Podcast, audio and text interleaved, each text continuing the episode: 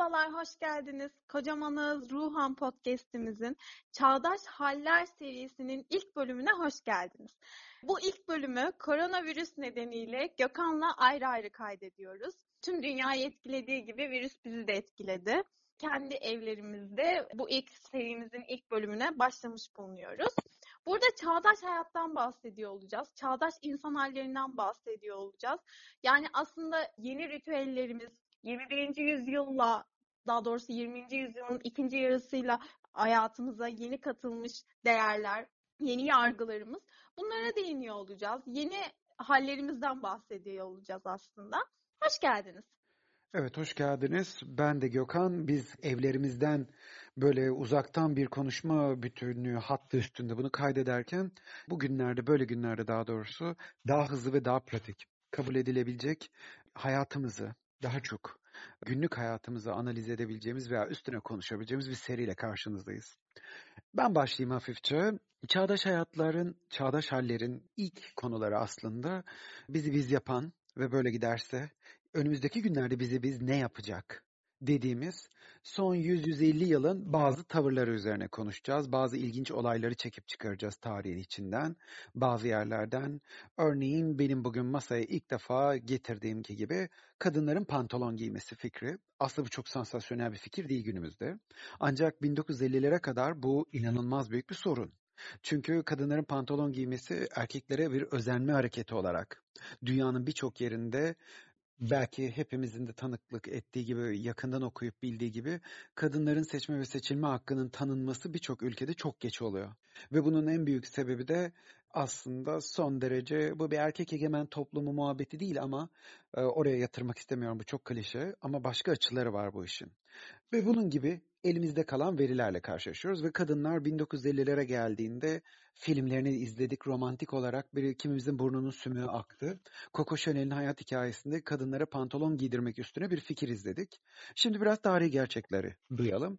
Aslında büyük kitlelere pantolonu giydiren kaybettiğimiz ünlü modacı Yves Saint Laurent orta kesim ve üstünden başlayarak bütün kadınların pantolonla birlikte kendini ifade edebilir bir giyim tarzı olabileceğini ve pantolon giymenin yani o zamanki adlarıyla çubuk bacaklı gözükmenin, kalem bacaklı gözükmenin, boru bacaklı gözükmenin kadınların üzerinde çok ciddi bir etkisi oluyor. Sembol değişimi oluyor.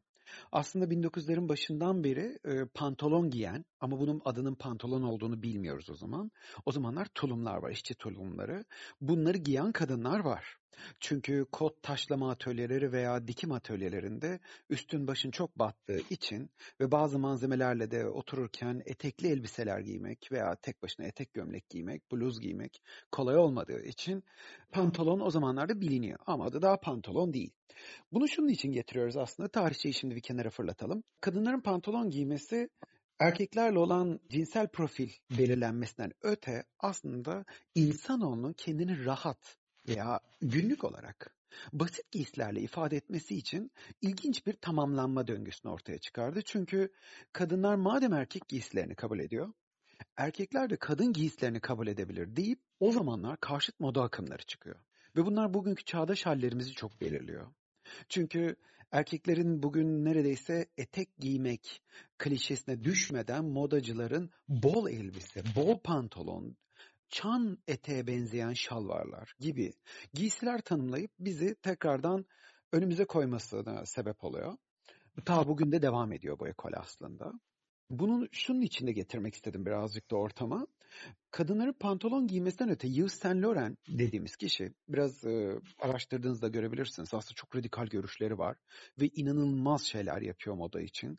Gözüktüğü gibi hani bugün bazı moda ikonlarının adını veya markaların adlarını çok konuşurken aslında giyim sanatını şıklıkla, modanın sanatsal haliyle buluşturan en büyük birkaç isimden bir tanesi Yves Saint Laurent. Kibarlığı ve asaletiyle de çok süper aslında mağrur ve yumuşak başlı bir adam. Bu yüzden de hiçbir zaman öne çıkıp bugünküler gibi bir şımarıklığı hiyet bunu ben yaptım sözü de yok Yves Saint Laurent'in. Ancak 1950'lerin sonunda gerçekten çok büyük bir adım atıp bütün kitlelere pantolon giymesini önerdiği zaman hiç beklenmedik bir şey oluyor. Ve bugüne kadar ikonografik olarak karşı koyulan kadın erkek ayrımını kırmakta çok büyük bir anahtarı kilide yerleştirip çevirmiş oluyor. Ve böylece erkekler kendilerinden görüntü olarak yüzde yüz ayırıp kenara itmek için ikonlarıyla bir kuş kafesinin içine hapsedebildikleri kadınları kendilerine benzedikleri için hapsedemedikleri ortaya çıkıyor. Tabi bu biraz aşırı maskülenite bayrağını sallamaya çalışan kitlenin derdi. Başka bir dert geliyor. Çünkü ayrılamayan bireyin hala da iş ortamında veya aile ortamında kendi kendine eşitliğini nasıl sağlayacağı. Bunu da başka bir programa atarız. Bu fazla derin bir konu. Yine de bence çağdaş hallerimizi belirleyen çok efsanevi bir şey. 1957'de doğru hatırlıyorsam pardon 1971'de olması lazım. Yves Saint Laurent bir defile sonunda çok beğenilen bir defile sonunda etrafta flaşlar patlarken röportajda basın röportajı veriyor. Açıklaması ve röportajı karışık oldu yani ben de öyle yansıttım. Ve şöyle bir şey derken e, diyor ki zorluk çektiniz mi diyorlar böyle kreasyonunuzu hazırlarken. O da diyor ki hayır ama başka bir zorluk çekiyorum. Ben moda ile ilgili zorluk çekmiyorum o kadar diyor. Ne ile ilgili zorluk yaşıyorsunuz o zaman? Ha, neden söylediğiniz gibi? Dünyada giydirecek insan kalmadı sanırım diye bir şey söylüyor. Evet bu bir mantar bulut. Resmen böyle boom diye ufukta. Çünkü bu laf çok büyük ve çok derin. Çünkü e, modanın, e, çoktan medyanın ve popülerizmin bir kurbanı olduğunu 1971 yılında söylüyor bir güzel. Bu hepimiz için çok çarpıcı bir şey. Çünkü giydirecek insan kalmaması demek açıkçası hepimiz saydamız. Üstümüze elbise giysek yere düşüyor. Üzerimizde elbiseyi taşıyamayacak hayaletlere dönüyoruz. İnsanlığımızı temellerinden sarsılan insanlığımızla birlikte bize giysiler değil, yeni duygular ve yeni ahlaklar lazım mesajı için. O zamanlar dünya çapında bu çok büyük bir tartışma. Çünkü Vietnam, çiçek çocuklar, soğuk savaş ve bir sürü şey dünya kökünden sarsılırken bunu söylemesi de çok daha büyük bir şey. Ve bu bugünümüzü tanımlayan önemli bir olay olduğu için bugünkü masaya vurduğumuz kartlarımızdan biri oldu. İlki. Çok güzel yere getirdin. Tam da ben buradan açmak istiyordum konuyu. Çağdaş insanın bu arada demiş miydim bilmiyorum ya bak bu ben bu işten haberin olsun bu virüs olaylarından e, fırsatı bilip müneccimlik kursuna yazıldım. Senin zaten buraya getireceğini biliyordum emin ol. Bundan sonra böyle. Çok güzel o zaman. Bayağı biz bunu fırsata çevirdik. Tabii. Ee, ben çağdaş insanın hallerinden bahsederken aslında işi birazcık geriye götürerek başlamak istiyorum. Çağdaş insan kavramının oluşmasının en temel nedenlerinden birisi endüstrileşme. Endüstrileşmeyle modern hayat, modern insan oluştu. Endüstrileşmenin aslında postmodernle birlikte günümüze yansıması bu dijitalleşme ve yeniden ruh arama dönemi de çağdaş insanı oluşturdu. Ne demek istiyorum? Endüstrileşme modern insan modern insanı yaratırken modern insandan çalışmasını, sürekli üretmesini, üretmiyorsa tüketmesini ve belli bir ritimde olmasını bekliyordu. Ve bu bir noktada patladı çünkü insan bu kadar çok seri halde hareket edebilen, bütün ritüellerini bir kenara bırakmış. E, evrimsel olarak bile insanın ritüelleri var. İnsan belirli dinamikler içerisinde hareket edebilen bir varlık. Yani şöyle bile bakabiliriz. Dünyadaki canlılar arasında kendisini doğuran annesinden neredeyse en son ayrılan varlık. Bu bile insanı belirli bir bağımlılık haline sürükler durumda ve insan ritüelleriyle, bağımlılıklarıyla e, hayatını şekillendirebilen bir canlı ve bu modern hayatın dayatmalarıyla modern insanı sürekli problemleri olan ve problemleri daha çok ruhsal tabanlı olan ve sürekli patlak veren bir canlıya dönüştürdü ve zaten hani modernizmin neredeyse sanatın işleyemez olan kısmının tamamen yok sayması, sanatsal becerilerle değil insanı üreten analitik birey olarak görmek istiyor olması bir noktada patlak verdi ve devamında zaten postmodernizm, dijitalleşme üstüne de insanın ruhsal arayışı başladı. Bu ruhsal arayışla birlikte şu anki çağdaş insanı konuşuyor oluyoruz aslında. 21. yüzyıl insanını konuşuyoruz. 21. yüzyıl insanının da ama modern hayatın getirdiği o dinamiklerle hala bir açmazı olduğunu görüyoruz ve bu açmazın temelinde de aşırılık yatıyor. Modern insan aşırı tüketiyor, bu aşırı tüketimin içinde aşırı yemek yemek, aşırı alışveriş yapmak, aşırı seks yapmak, aşırı kendinle ilgilenmek, aşırı başkasıyla ilgilenmek, aşırı kendini sorguluyor olmak bunların hepsi var ve hani bu dinamikler sadece o aşırılığı yaşarken olan şeyler olmuyor. Çoğu zaman seks yaparken yiyeceğin yemeği, yemek yerken izleyeceğin filmi, film izlerken bir sonraki seks yapacağın insanı düşünüyor hale geliyorsun ve bunlar insanın içindeki o açmazı daha da büyütür hale geliyor. Ben bunları söylerken bu arada referanssız söylemiyorum tabii ki referansım Eric Fromm. Eric Fromm'dan referansla konuşuyorum. Şimdi peki modern insanın bu açmazındaki konular nerede sıkışıyor? Sıkıştığı nokta bu ruhsal bunalımlar. Ruhsal bunalımların sıkışmasıyla birlikte modern insan kendi ruhunu doyuracak yeni arayışlara giriyor ve bu yeni arayışlarda yeni çağ ritüellerini doğuruyor. Yeni çağ ritüelleri kimi zaman Asya'da aranıyor, kimi zaman Hindistan coğrafyasında aranıyor, kimi zaman en temele dönülüyor, kimi zaman da aranmadığı noktada geçmişten gelen bir coğrafyanın getirdiği bir ritüel alışkanlığı yoksa da günümüzde çok artan intihar ve alkol tüketimi gibi sonuçları doğuruyor. Refahın insanın hayatındaki en önemli mesele olmadığının artık gün yüzüne çıktığı durumlarla karşı karşıyayız.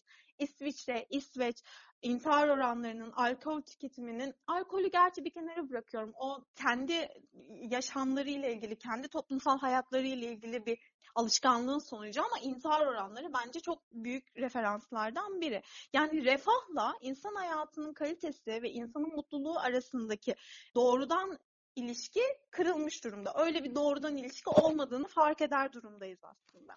Ve bu da bize o yeni arayışları e, ortaya çıkarıyor ve insan aynı zamanda şöyle bir baskıyla da hareket eder durumda. Kendine yatırım yapma. Kendine yatırım yapmak zorundasın çünkü hayatta kendini promote edilebileceğin title'lar kazanman gerekiyor. Kendini promote edebileceğin özellikler kazanman gerekiyor ve bu özellikler doğuştan olamaz. Doğuştan getirdiğin hiçbir özellik senin katma değerin değildir. Sen o katma değerini kendin yaratmak zorundasın. Bunları yaratamıyorsan da evrensel bir karşılığın var, losers böyle kalıplar içinde hareket alanının çok geniş gibi görünürken çok kısıtlı ve bu kısıtlılık içinde kendi arayışını kendin bulman gerekiyor. Bu yani klişeye kaçmak istemiyorum ama kimi zaman yoga oluyor, kimi zaman edebiyat oluyor, kimi zaman müzik oluyor, kimi zaman sanatı aşırı sömürmek oluyor, kimi zaman sanata kapını kapatıp tamamen dijital dünyaya dönmek oluyor, kimi zaman da hayatın sana dayattığı o yeni teknolojik alışkanlıkları ya çok kabul ederek ya da yok sayarak hareket etmek oluyor. Bunlar da yeni insanın, çağdaş insanın hallerini oluşturuyor. Çağdaş insan kurumsal hayatın içinde var olmak istiyor ama kurumsal hayatın içinde o kadar sıkışmış hissediyor ki bir özgürlük arayışına gidiyor. Ama o özgürlük arayışına gittiği yerde çoğu zaman yine başka bir medium oluyor. Yani sürekli medium'dan medium'a ak- aktarıyor oluyorsun kendini. Çünkü özgürlük alanın belirli çerçeveler ve belirli zonlarla hareket ediyor oluyor. Yani senin bıraktığın yerden aldığında o içi boşalmış ve artık çıplaklaşmış insan bu yüzyıla da çıplak insan olarak taşınıyor ve taşındığı yerde artık iyice sıkışmış durumda. Kendimizden bile örnek verebiliriz yani her zaman vakitsizlikten şikayet ederdik. Her zaman ah keşke işe gitmesem, ah keşke şu okula gitmek zorunda olmasam, of keşke şu raporu hazırlamak zorunda olmasam, o keşkenin ardından hep yapacak bir şey varmış gibi bahsederdik. Eve kapandık. En istediğimiz şeyi belki el, elde ettik zaman. Ne yapıyoruz? Aslında bizim istediğimiz bu bile değilmiş. Biz pasif kalmayı istiyormuşuz. Çünkü çağdaş insanın bence en en büyük arzusu pasif kalmak. Yani hareketsiz olmak. Ama hareketsiz olmanın ötesinde ne yapabileceğini de bilmiyor. Ben de çağdaş bir insan olarak bilmediğimi fark eder duruma düştüm. O yüzden bu konu aslında şu an hepimizin konusu olur durumda. Pekala masaya vuracağımız başka bir kart daha var. Şimdi böyle bir tür kart oyunu oynuyormuşuz da masaya flash aslar atıyormuşuz gibi. Küçük bir tiyatro yapalım. Sırada elimizde elimdeki kartla oynayayım ben de o zaman ona göre blöf yapmaya başlayayım azıcık. İlginç bir şey bazı araştırmalar var. İnsanlar neden bazı sembolleri çok sever? Neden dünyanın her yerinde bazı sesleri sürekli aynı şekilde çıkarabiliyoruz gibi. Örneğin bu konuda minik bir referans başka bir programda belki konuşuruz.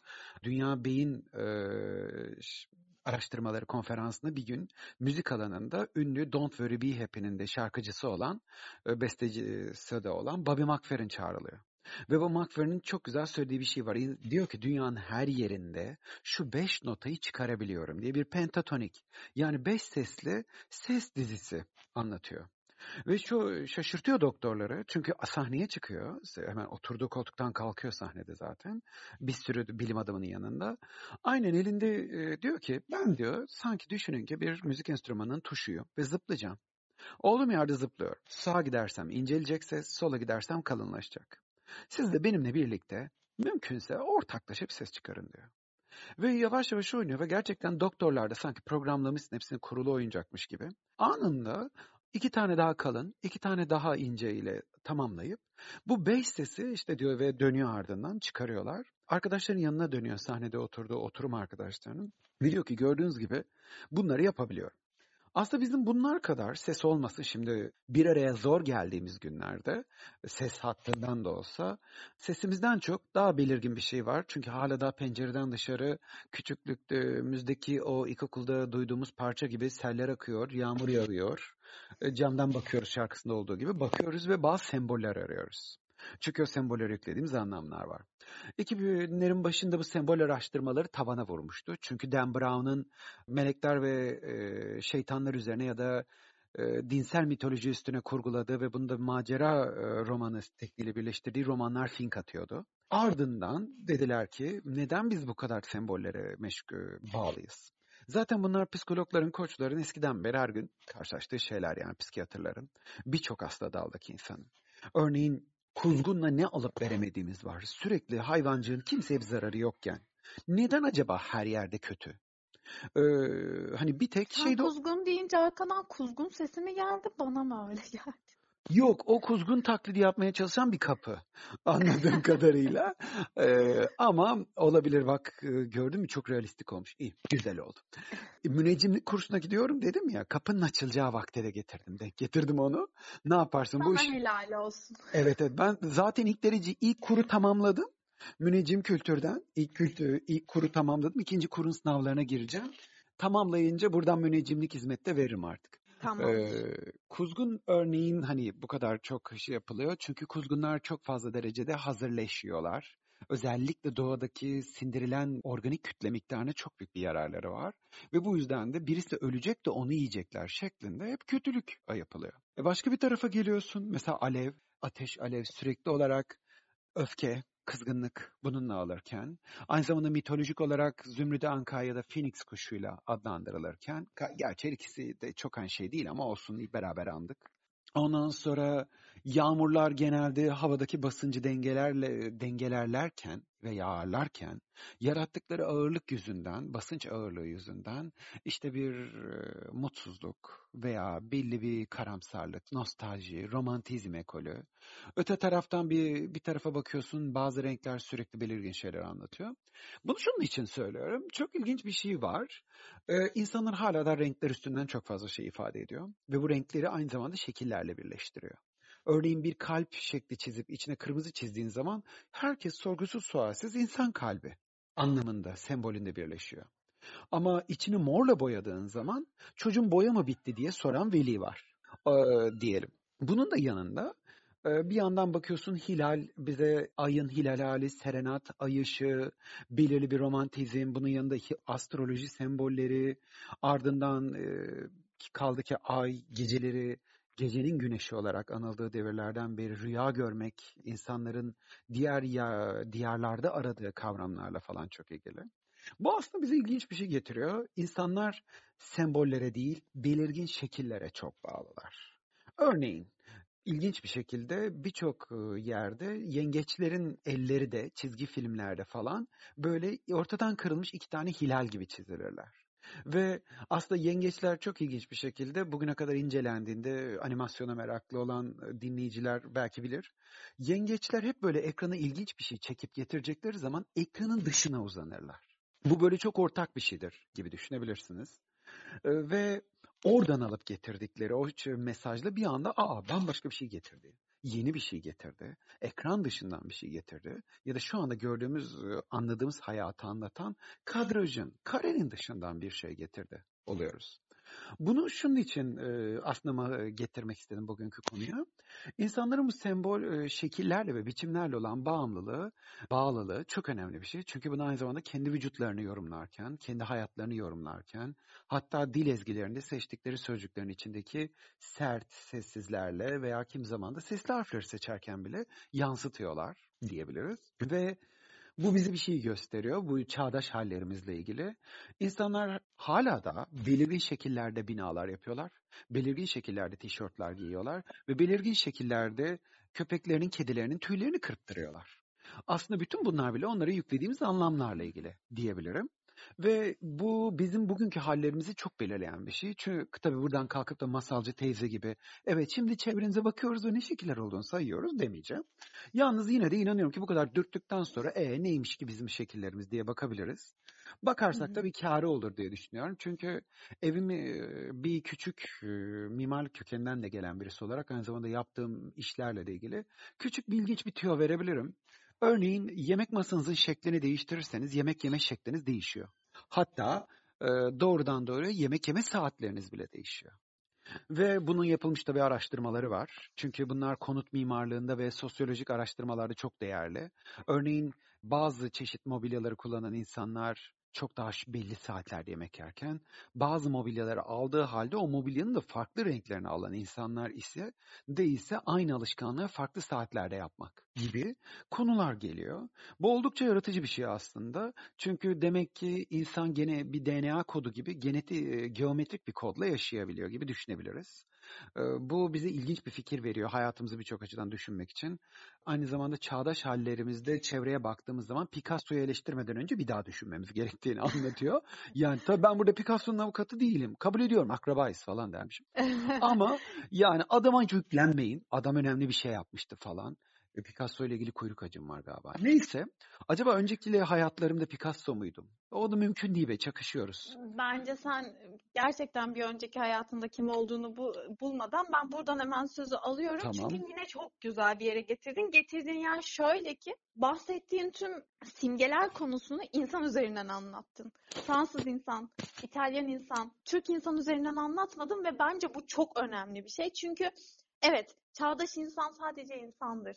Tabii ki bağlı olduğu kültüre dair kendi üzerinde taşıdığı birçok konu var. Ama çağdaş insanın en önemli özelliklerinden biri kapitalizmin en güzel başardığı şeylerden birini kapitalizm bir noktaya kadar getirdikten sonra kendisi ayaklanıp başarmış olmasıdır küreselleşme. Neden küreselleşme diyorum? Küreselleşmenin e, ilk başta ortaya çıkarken en can alıcı noktalarından birisi hem paranın hem malın hem insanın dünyanın her yerinde dolaşabilmesiydi. Peki sonuçta ne oldu? Para özgürce dolaşabiliyor. Mal özgürce dolaşabiliyor ambargo yemediyse. Ama insan özgürce henüz dolaşamıyor. Çünkü Hala ulus devletler var. Hala ulus devletlerin korkuları var. Hala emperyal güçler var ve hala emperyal güçlerin korkuları var.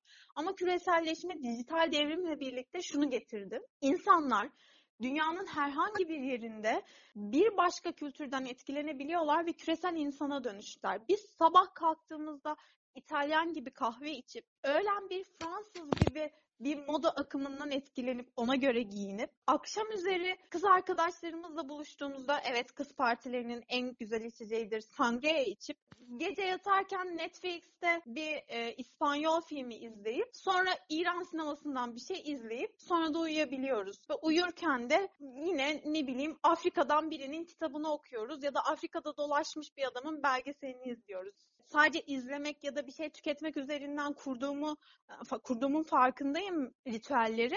Ama zaten tüketim kültürü birazcık insan yaşamını şekillendiren şey olduğu için ve küreselleşmenin en güzel sunduğu şeylerden biri bu olduğu için insan tüketerek küreselleşti ve insan tüketerek bir başka insana, bir başka kültürdeki insana neredeyse eşdeğer hale gelebildi. Ve yani ben Roma'ya gittiğimde biriyle de çok hızlı kaynaşabiliyorum. Bir dizi üzerinden, bir film üzerinden, bir kitap üzerinden, onun kültüründeki bir ressam üzerinden aniden konuşmaya başlayabiliyorum. Çünkü artık tanıyorum. Ya da başka biri buraya geldiğinde ya da çok uzak bir coğrafyadan biriyle. Ve bence çağdaş insanın en başarılı olduğu konulardan biri bu oldu. Kültür çatışmaları çok aza indirgendi. Tabii ki iç çatışmalar ve kızıştırmalar var ama bir başka kültürü tanıdığın anda o kültürle anında e, ilişki kurabilir, kurabilir hale geldin ve bu da korku duvarlarını yıkar hale geldi. Berlin duvarının yıkılması bu yüzden kıymetliydi belki. O duvar yıkılırken bir kültür duvarı yıkıldı ve kültür duvarının yıkılmasıyla insanlar yan yana ge- geldi. Ben mesela artık şeyin bile olmadığını düşünüyorum. Öteki kavramı bile ötekini tanıdığın anda yıkılan bir şey ve bence bu çok kıymetli bir şey. O yüzden çağdaş insan hallerinin en önemli özelliklerinden biri gün içinde bambaşka beş kültürden belki de birçok şeyle etkilenebiliyor olmak ve onunla yaşıyor olmak. Bu da senin dediğin simgeleri anlatırken bile kullandığın sadece insan kavramını kullanıyor olman çok önemli. Çağdaş insan hallerinin temeli bu. İnsan olmak. Bir yere ait insan olmaktan ziyade. Ve böylece hani e, çağdaş insana övgüyle bitirdiğimiz bir ilk bölüm olsun benim bu şeyimle. E, bu bir seri olarak devam edecek. Bu bölüm birdi. Çağdaş insan halleri, çağdaş haller bir bölümüydü. Böylece ben sözümü bitiriyorum. Peki o zaman bir sonrakinde görüşmek üzere. Görüşmek üzere. Hoşçakalın.